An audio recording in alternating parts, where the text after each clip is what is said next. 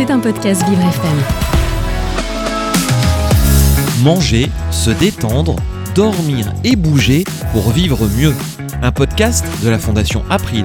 Croquer, dévorer, déguster. Dans cet épisode de Vivre mieux, nous allons parler de notre alimentation. Comment s'y prendre pour que se nourrir soit synonyme de mieux pour notre santé et aussi pour notre environnement.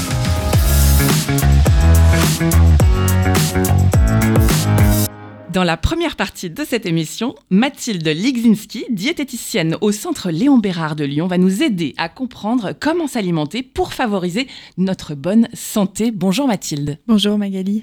J'accueille aussi Martha Ramirez qui a changé son alimentation pour lutter contre la maladie. Bonjour Martha. Bonjour Magali. Alors Mathilde Ligzinski, on sait que pour rester en bonne santé, il faudrait se nourrir d'un peu de tout sans excès. Mais pour aller plus loin, vous nous parlez du plan national de nutrition santé, le PNNS, une référence en France. De quoi s'agit-il? Ce sont des recommandations nutritionnelles éditées par euh, l'ANSES depuis 2001. On en est au numéro 4 actuellement, qui a été édité pour la période entre 2019 et 2023 et qui propose euh, d'augmenter la consommation de certains aliments et de réduire la consommation d'autres.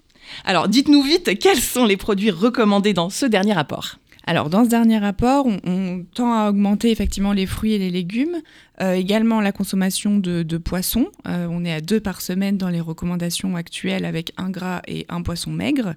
Euh, les produits complets également, donc tout ce qui va être pain complet, pâte complète, etc. Les légumes secs, tout ce qui va être légumineuses, haricots rouges, lentilles, pois chiches. Certaines matières grasses, notamment l'huile de colza, l'huile de noix ou encore l'huile d'olive. Et de manière plus globale, les produits locaux de saison et bio si possible. Et en ce qui concerne les produits laitiers, pour les produits laitiers, la recommandation actuelle est de 2 par jour chez l'adulte. On essaye de ne pas la dépasser.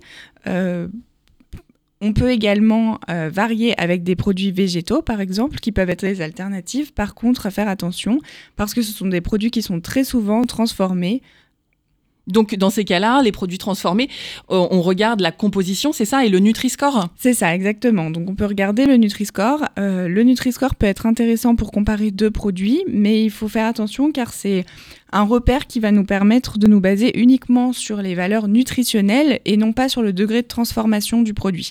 Donc c'est intéressant pour comparer deux produits d'un point de vue nutritionnel pour leur composition, mais pas par rapport aux ajouts d'additifs par exemple. Voilà, donc c'est un, un, score qui a ses limites en fait. Hein Exactement. Les produits transformés, Mathilde, ils rentrent plutôt dans la catégorie des produits à diminuer au sein de notre alimentation, c'est ça?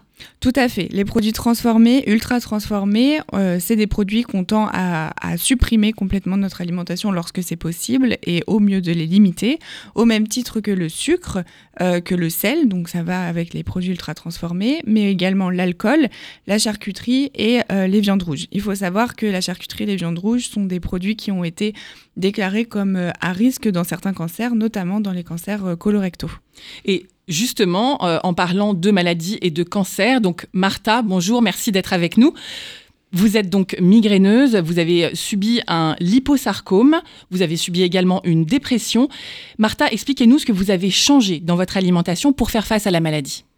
Voilà, c'est diminuer le sucre, préférer le sucre des les fruits, euh, le café, l'alcool. Bon, je ne prenais pas trop d'alcool, mais bon, euh, il faut le supprimer. Aussi, euh, les, produits laitiers. Pour moi, par exemple, ça me fait mal aussi pour les articulations. aussi, le plus important, c'est comment cuire ces aliments. Par exemple, préférer la vapeur, al dente plutôt. et aussi pourquoi pas cru, de pas, pour pas enlever les vitamines qui nous donnent ces, ces, aliments. Et aussi les fruits secs, euh, c'est excellent. Voilà. Merci beaucoup, Martha. Donc, ce que vous nous dites, c'est que euh, pour aller un petit peu plus loin, euh, donc vous favorisez certains aliments, vous en diminuez d'autres, et il y a aussi une façon de faire, une façon de cuire pour que ça, ça soit encore plus favorable pour notre santé. Donc on retiendra que pour favoriser notre bonne santé, l'effort serait de se mettre au fourneau le plus souvent possible après avoir fait des courses attentives. Donc à ce propos, vous parlez d'agriculture locale et de saison, ce qui ferait du bien à notre santé, serait-il bénéfique également à la santé de notre terre, comme une sorte de win-win. Et c'est ce que nous allons découvrir tout de suite. Merci beaucoup Mathilde Ligzinski diététicienne au centre Léon Bérard à Lyon. Merci beaucoup, Martha Ramirez, d'être venue témoigner de vos nouvelles habitudes alimentaires pour faire face à la maladie. Dans la suite de notre émission, apprenons comment s'alimenter en préservant mieux notre environnement. Vivre mieux Comment faire un geste pour l'environnement à travers notre alimentation C'est le sujet de cette deuxième partie d'émission. Et pour nous y aider, j'accueille Christophe Lavelle, chercheur au CNRS et au Muséum national d'histoire naturelle. Bonjour Christophe Lavelle. Bonjour. Nous venons de comprendre comment choisir notre alimentation pour être en bonne santé. Et vous, Christophe Lavelle, vous dites que l'on a de la chance d'avoir une situation gagnante-gagnante, c'est-à-dire que les moyens de préserver notre santé et celle de la planète concordent. Alors effectivement, c'est une chance, parce qu'imaginez, si c'était l'inverse, imaginez le dilemme. En l'occurrence, euh, on dit souvent que pour euh, bien manger, il faut manger un peu de tout, et surtout du végétal. C'est une espèce de résumé euh, des consignes, et du coup, un peu, ça veut dire frugal. de tout, ça veut dire diversité, biodiversité, et surtout végétal, où là, comme on va le détailler après, on se rend compte que là aussi, on a un impact bénéfique sur les gaz à effet de serre. Donc, tout va bien, ça va dans le même sens. Alors concrètement, la première chose à faire pour se lancer dans l'aventure du mieux manger pour l'environnement, c'est de se fixer des objectifs. Alors les efforts sont multiples, on peut citer le vrac, le compost pour limiter les déchets, l'agriculture locale et raisonnée pour éviter l'empreinte carbone, l'agriculture biologique pour assainir les sols. Mais selon vous, Christophe Lavelle, quelles sont les plus grandes priorités avec les effets de levier les plus importants pour préserver notre planète? Alors si on voulait vraiment prioriser... Euh, deux actions, ça serait la réduction de notre consommation de viande et, euh, la diminution du gaspillage alimentaire. Alors commençons par la viande. On divise notre consommation par quoi? Par deux, par trois, par dix? Il faut commencer euh, de manière raisonnable. Il faut aussi avoir quelques chiffres en tête. Euh, à l'heure actuelle, on est à peu près à 90 grammes de protéines par jour consommées. Tout aliment confondu. Et dans ces 90 grammes euh, par personne, donc par jour, on a à peu près deux tiers d'origine animale et un tiers d'origine végétale. Ce qui serait bien, c'est d'inverser la balance. Ça veut dire qu'en fait, il faudrait diminuer par deux notre consommation de viande et de produits animaux et multiplier par deux la consommation de végétaux.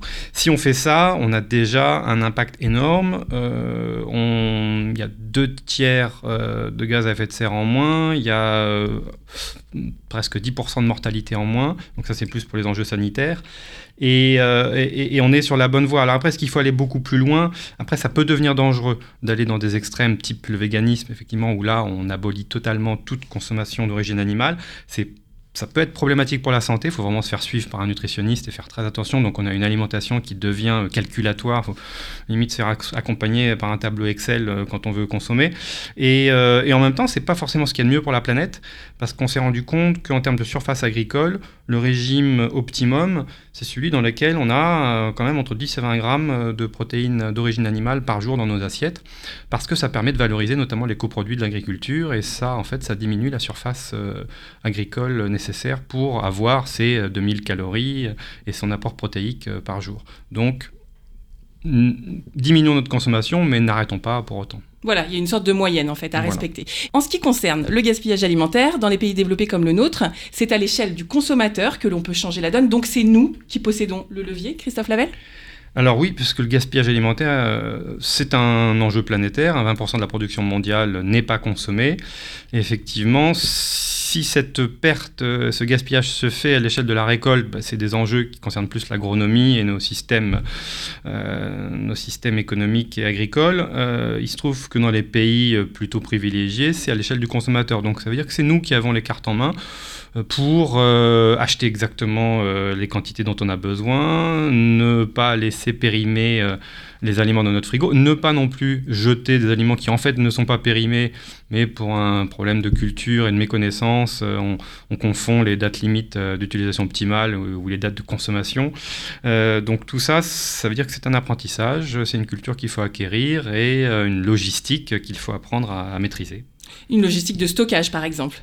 Par exemple, et puis mettre en œuvre des moyens de fermentation euh, et de conservation au sens large. Alors je dis fermentation spontanément parce que c'est euh, la lactofermentation notamment est quelque chose d'assez à la mode, permet de s'affranchir d'une en partie des saisons, parce que si j'ai un surplus, euh, voilà, je sais pas, j'ai acheté 5 kilos de carottes au marché, puis j'en ai râpé 2 kilos, puis je vois bien que les 3 kilos qui me restent, je vais peut-être pas les consommer dans la semaine, et plutôt que de les laisser un peu flétrir ou, de prendre les risques de les jeter à un moment où vraiment je me dirais mais c'est plus consommable, je peux euh, râper les 3 kilos restants, mettre 1% de sel, mettre dans un bocal, et, et je peux les consommer 6 mois plus tard, voire un an plus tard. Et ça, ça ne coûte rien, c'est zéro carbone, c'est pas de la congélation, c'est pas de la pertisation, euh, c'est, ça ne coûte rien en Beaucoup mieux pour l'environnement. La fermentation. On pourrait choisir de consommer les produits des rayons végétariens du supermarché. Euh, alors ça, c'est une fausse bonne idée. Alors après, c'est toujours pareil, hein, dans les produits transformés, on trouve un peu de tout. Mais euh, l'espèce de, de, de, réflexe, qui, notamment avec toute la, la gamme de labels des simili-carnés, c'est de se dire Oh, je vais euh, diminuer ma consommation de viande, mais bah, j'aime bien la viande, donc je voudrais qu'on me fabrique des produits qui ressemblent à de la viande, mais qui ne sont pas de la viande. Euh, c'est souvent des produits ultra transformés, donc qui ne sont pas forcément terribles pour la santé. Il y a des gros moyens de production mis en œuvre, donc pour l'environnement, la balance n'est pas forcément extraordinaire. Donc, de certaine manière, on revient toujours à la même chose. Euh, la clé d'une bonne alimentation, c'est-à-dire bonne pour la santé et bonne pour l'environnement, c'est la cuisine. Il faut s'y mettre, il faut se mettre au, fourneau. C'était déjà notre conclusion de la première partie, donc c'est parfait. La planète et nous, nous nous rencontrons euh, à ce, à ce moment-là. Donc on peut aussi se demander à quoi ressemblera d'ailleurs l'assiette de notre futur. Alors c'est notre futur, euh, désolé de vous décevoir peut-être, mais ça va être celle d'aujourd'hui. Euh, on, aime bien raisonner en termes de science-fiction, un peu imaginer des choses totalement folles. Il faut savoir que l'alimentation est quelque chose de hautement culturel. On ne change pas une alimentation en une ou deux générations. Euh, ce qui doit être bon à manger doit être bon à penser, disait Claude Lévi-Strauss. Et je pense qu'il faut vraiment insister sur cet enjeu qui est l'enjeu culturel, l'enjeu de plaisir de l'alimentation, qui fait qu'on aura toujours envie d'avoir des aliments bruts cuisiner, hein, si possible. Euh, et, et, donc les assiettes futuristes à coups de pilules et de gel nutritionnel, euh, c'est bon pour le cinéma, mais ça, ça c'est pas ça qui va nous nourrir demain. C'est important l'envie, en fait. L'envie, le plaisir, le partage. Et la cuisine, encore une fois, c'est ce qu'on mangeait il y a 50 ans, c'est ce qu'on mange aujourd'hui, et c'est ce qu'on mangera dans 50 ans. C'est-à-dire qu'on aura de la matière animale, de la matière végétale, qu'on cuisinera, avec peut-être un peu plus de prise de conscience. Et on voit bien, les consommateurs de plus en plus se transforment en ce qu'on appelle consomme-acteurs, c'est-à-dire qu'ils font de plus en plus attention à l'origine des produits, euh, local, les labels, etc. Mais in fine, ça reste un morceau de volaille que je cuisine avec des haricots verts. Merci beaucoup Christophe Lavelle pour votre éclairage et votre motivation. Je rappelle que vous êtes chercheur au CNRS et au Muséum national d'histoire naturelle. Merci à vous. Merci de votre écoute. Prenez la santé du bon côté avec la Fondation April. C'était un podcast Vivre FM.